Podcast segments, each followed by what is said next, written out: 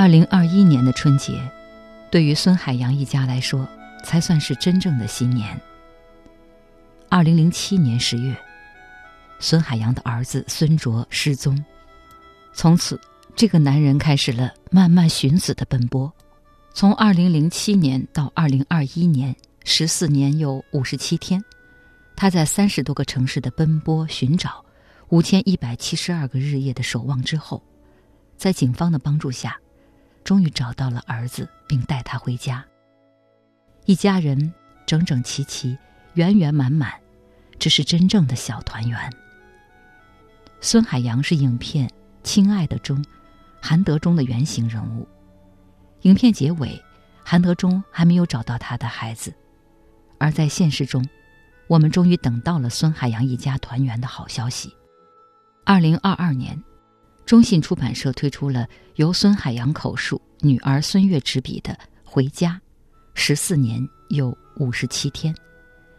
这本回望命运的纪实散文集，不仅讲述了一个父亲的寻子人生。以及深沉父爱背后的社会大爱与真情，也让更多人关注到仍旧在路上的寻找者，关注到国家在司法变革上所不断做出的努力。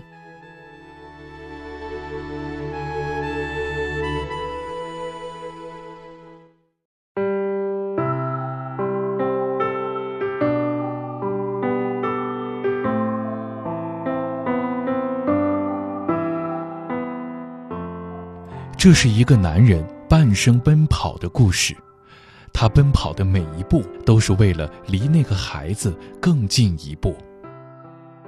十四年又五十七天，一个不完整的家庭终于获得团圆。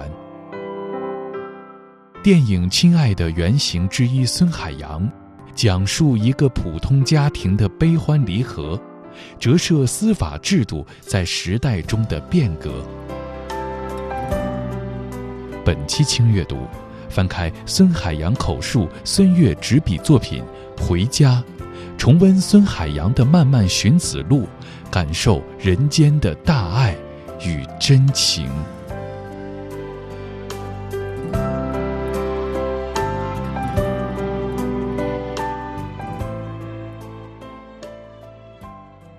孙海洋出生在湖北省监利县的农村，十五岁。他离开村庄，在县城里谋生。十七岁，壮着胆子跑到更加陌生的武汉。在武汉的几年里，他做过各种生意，成功过，也失败过。二十岁那年，他在包子店打工，认识了前来找工作的十八岁的彭四英。他们年龄相仿，经历相似，很快就有了说不完的话。几年后，两个年轻人结婚成家，夫妻俩相信，他们以后一定能够改变命运。一九九八年九月，他们有了第一个孩子，也就是回家的执笔者孙悦。孩子的降生为这个小家庭带来了欢乐，也让孙海洋感到自己肩头担子的沉重。他想，为了保障孩子的生活，我必须把生意做好。结婚前后，他去过三峡，跑过湖南、四川，后来在湖南永顺县将包子店的生意做得十分红火。他也因此在老家监利建了一栋四层的楼房，在当地很是轰动。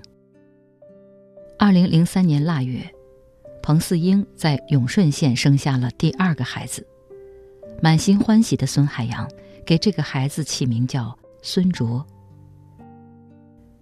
为了给孩子们创造更好的条件，孙海洋想带孩子们去一个大城市，最终，他选择了深圳。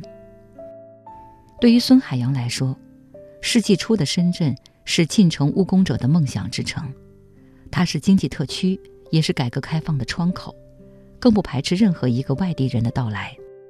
在深圳人来人往的城中村白石洲，他相中了一个店面，重操做包子的旧业。三十三岁的他踌躇满志，相信在深圳这个梦想之城，他也可以用自己的双手创造出光明的未来。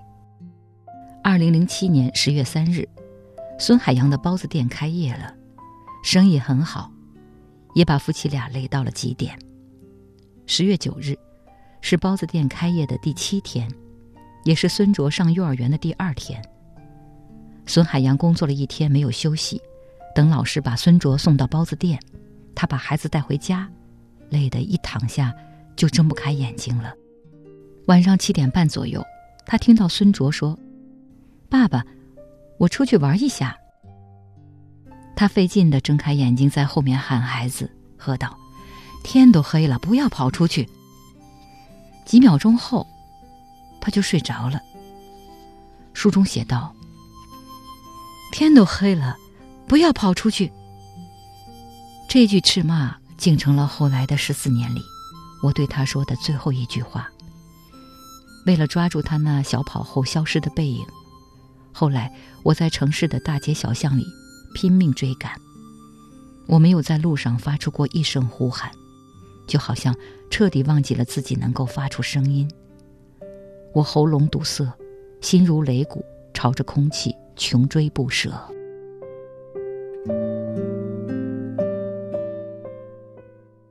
在书里，孙海洋心如刀割的讲述那个夜晚的故事。尽管后来发生的事，他根本不愿意记起，但是他在十四年里不断回忆，反复讲述，每次都像刀尖儿划开疤痕一样。二零零七年十月八日晚上八点多，他被惊醒。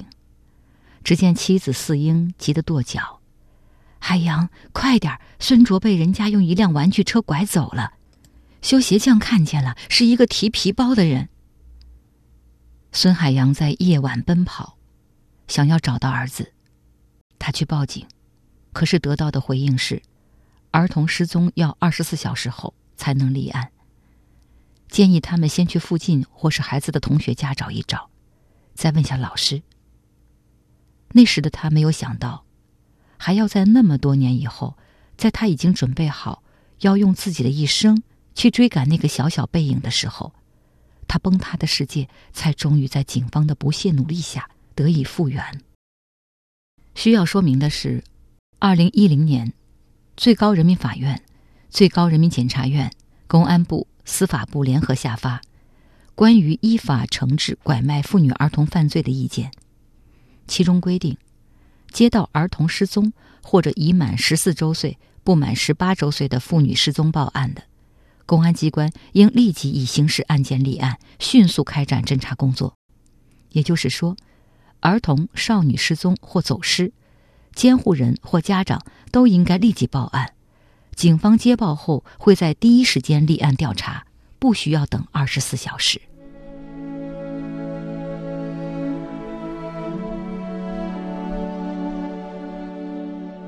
回到二零零七年那个悲伤的夜晚，孙海洋看到一家印刷店还开着门，想到应该印一些寻人启事的广告。成千上万张寻人启事不断的被张贴发布出来，悬赏金额从五万提高到二十万。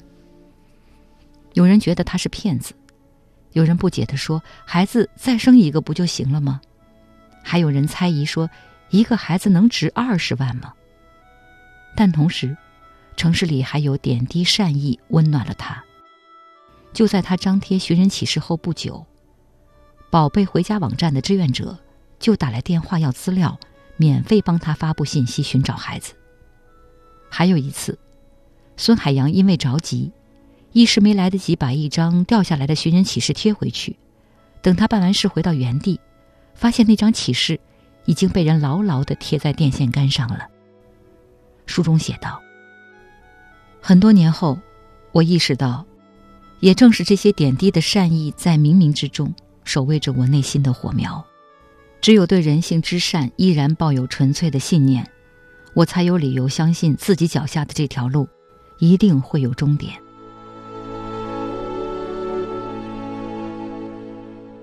孙海洋在一家超市找到了孩子失踪时的监控录像。录像中甚至还有带走孙卓的那个男子的正脸。为了找孩子，孙海洋把包子店的招牌拆下来，找印刷店定做了一个广告灯箱，上面印着大大的红字：“悬赏二十万寻儿店。他还把人贩子的照片和儿子的照片密密麻麻的贴在店里店外。他的境遇引起了媒体的注意，社会的关注让他重拾希望，但同时，骗子也盯上了他。有一次，仅仅在一天之内，他就接到四十多个骗子的电话。然而，他说，越是有人打我的电话要联系我，我感觉就越有希望。我最怕的是连骗子都不骗我。孙海洋还遇到了一个新的群体，许许多多寻找孩子的父母联系到了一起，他们分享信息和寻子的经验，彼此加油打气。与此同时，孙海洋还看到了政府的行动，接触到有责任心的媒体记者和志愿者，所见所闻令他深感震撼，悲从中来，却也愈加坚定。失去孩子对于一个家庭意味着什么？在《回家》一书中，孙海洋不止一次的向我们揭开那些触目惊心的伤疤，来自孙家人的，还有其他失去孩子的家庭的。孙海洋的妻子彭四英，曾经是一个生猛欢快的女人，孙海洋觉得什么也锤不垮她。可是孙卓的失踪彻底改变了她，哭泣，撞墙。甚至拿着刀冲到丈夫面前跪下来磕头，央求丈夫杀了自己。书中写道：“那天我猛然间发现，自己的妻子已经完全变了一个人。她跪坐在地上，还张着嘴哇哇的哭，那哭声像一个濒死之人发出的呼救，像生不如死的人在病榻上高饶。那种无意识的呻吟从他的身体里。”无力的涌出来，溢出来。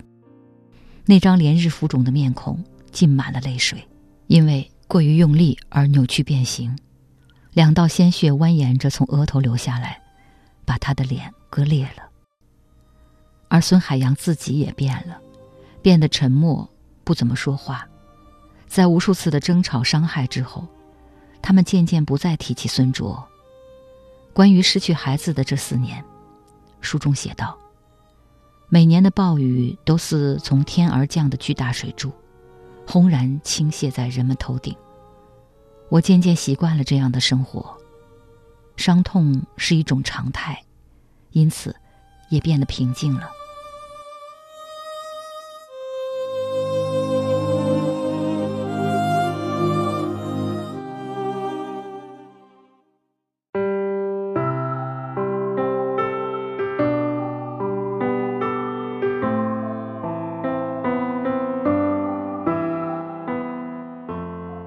这是一个男人半生奔跑的故事，他奔跑的每一步都是为了离那个孩子更近一步。十四年又五十七天，一个不完整的家庭终于获得团圆。电影《亲爱的》原型之一孙海洋，讲述一个普通家庭的悲欢离合，折射司法制度在时代中的变革。本期轻阅读，翻开孙海洋口述、孙越执笔作品《回家》，重温孙海洋的漫漫寻子路，感受人间的大爱与真情。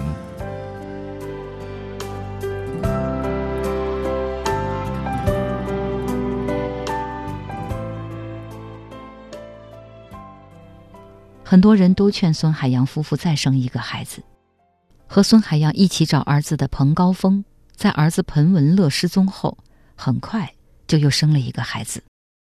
彭文乐回家的时候，弟弟已经快两岁了。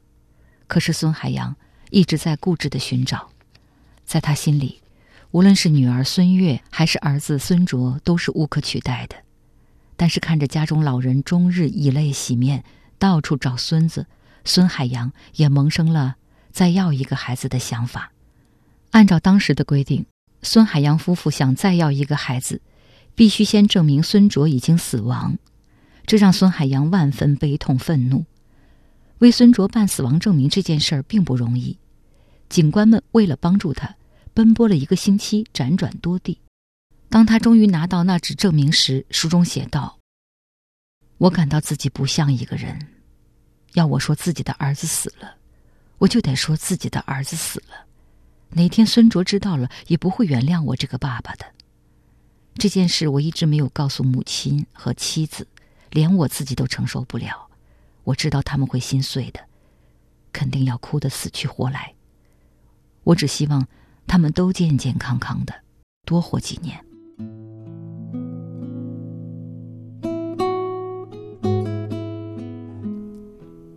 二零一二年，已经是高龄产妇的彭四英，在深圳生下了第三个孩子孙辉。给孩子起名的人说：“辉的发音同回家的回，希望孙卓能够早日回家。”小男孩孙辉为这个破碎的家庭带来了许多欢乐，然而伤痕依然还在，寻找依然继续。孙海洋相信，孙卓还活着，一定会回家。彭高峰的儿子彭文乐失而复得的故事，引起了电影创作者的兴趣。导演陈可辛为了拍摄影片《亲爱的》，找到了彭高峰，也找到了和他常常一起出现在新闻报道中的孙海洋。在陈可辛面前，孙海洋敞开心扉，讲述了一个又一个故事，不仅讲到给彭文乐过生日时自己的伤心难过。甚至还讲到了他始终缄口不提的那张死亡证明。在影片的结尾，孙卓的寻人启事和孙海洋的照片、手机号码都被展示出来，上面写着：“韩德忠的原型孙海洋依然在寻找孙卓。”随着电影的热映与宣传，孙海洋的手机几乎被打爆了，热心观众、骗子、志愿者、好心人。甚至是追星族，都给他打来电话。此后，孙海洋寻子的故事被更多人所知道，信息越来越多的涌向他。不只是孙卓，还有其他被拐卖的孩子。孙海洋和警官志愿者们一起奔波，去解救这些孩子。书中写道：“这不是第一次，我几乎没有抱着此行能找到孙卓的心情出发了。”或许在有些人看来，我是绝望的，似乎已经失去了方向。事实恰恰相反，我不过是感到远方比近在咫尺的安逸更容易忍受。遥远的村落里，那些孩子的哭声召唤着我，驱使着我，那些声音也是我内心的声音。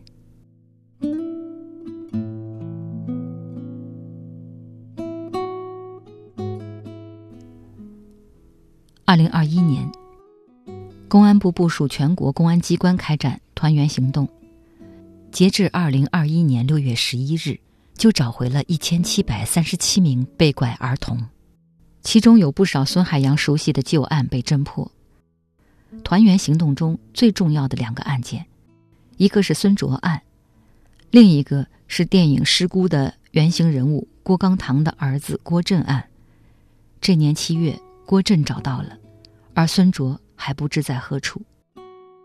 这一年，孙悦去新加坡留学，孙辉已经上四年级，孙海洋一下子觉得自己老了，然而他依然没有放弃。在各地公安机关的不懈努力下，孙卓的下落渐渐清晰。当年拐走孙卓的那个男人吴飞龙也被捕了。二零二一年十二月六日。孙海洋和彭四英夫妇被接到深圳市公安局刑事侦查局的认亲现场。你好，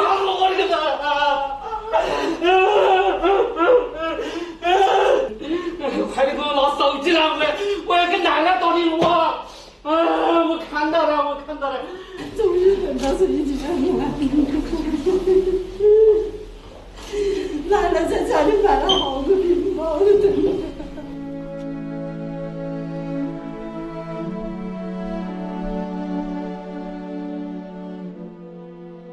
回忆认亲现场，书中写道：“我无法呼吸，心脏剧烈跳动。只见一个少年冲进来，朝我小跑而来。我往前跨了两步，把他抱进怀里，勒住他。”我没来得及把他看清楚，只模糊的意识到他比我高一些，可我还是感到他很幼小，像一个小小的脆弱的胚胎一样在我怀里。我必须捧着他，攥紧他，吞下他，把他放回我的骨头里、血液里。我听见一种遥远的野兽般的嚎哭声，它来自我的胸腔，哭声奔涌而出，连带着呕出了许多黑血似的东西。那些沉重的、茫然的、绝望的、苦涩的，那些为人知的和不为人知的，还有我的五脏六腑和遭尽折磨的灵魂。都从喉咙里逃窜出去，源源不绝。我这一生从来没有感到自己的身体那么轻过，里面什么都没有了，随时可以飘起来，再也不会坠落，再也没有第十四年有五十八天了。孙卓终于找到了，令人钦佩的是。孙海洋极富耐心的等待孙卓真正接受自己的身份，真正回到这个家庭中。孙海洋用自己的爱与智慧守护了自己的家庭，培养一双儿女。当孙卓回家的时候，他来到的是一个温暖有爱的家。在社会各界的帮助下，孙家人真正团圆了。孙卓的姐姐孙悦曾说：“公众的参与。”已经成为一种非常强大的、不可或缺的力量，不仅给我们家，也给许许多多被拐儿童家庭力量。当孙卓回家，远在新加坡的他通过视频向曾参与过、帮助过寻找被拐儿童的公众表达了感谢，也希望孙卓回家的案例能够推动户籍制度的改革、法律法规的完善，以及国家对于拐卖问题的投入力度。而这也是《回家》这本书的意义所在吧。希望通过孙家的故事，唤起社会各界对拐卖问题的关注与投入。也祝愿天下无拐宝贝们都能回家。独到之处，乐在其中。今天的轻阅读，主播周薇代表责任编辑丁旭，感谢各位的收听，我们下期再约。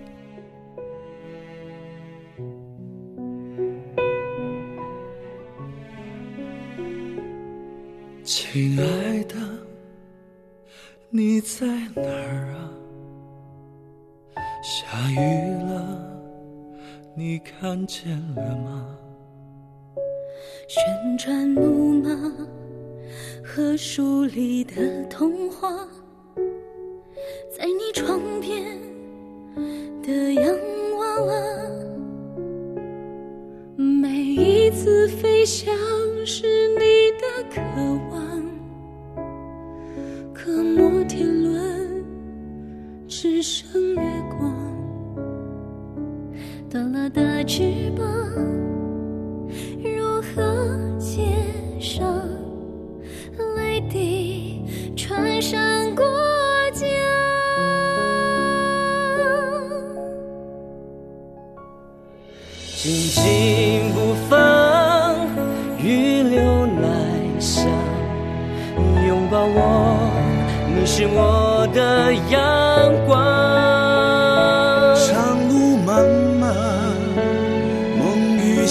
望，穿过黑暗的彷徨。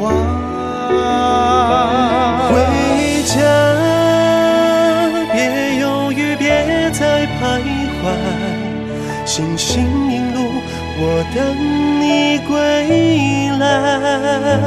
回家，哪怕风霜几载，我一直都在。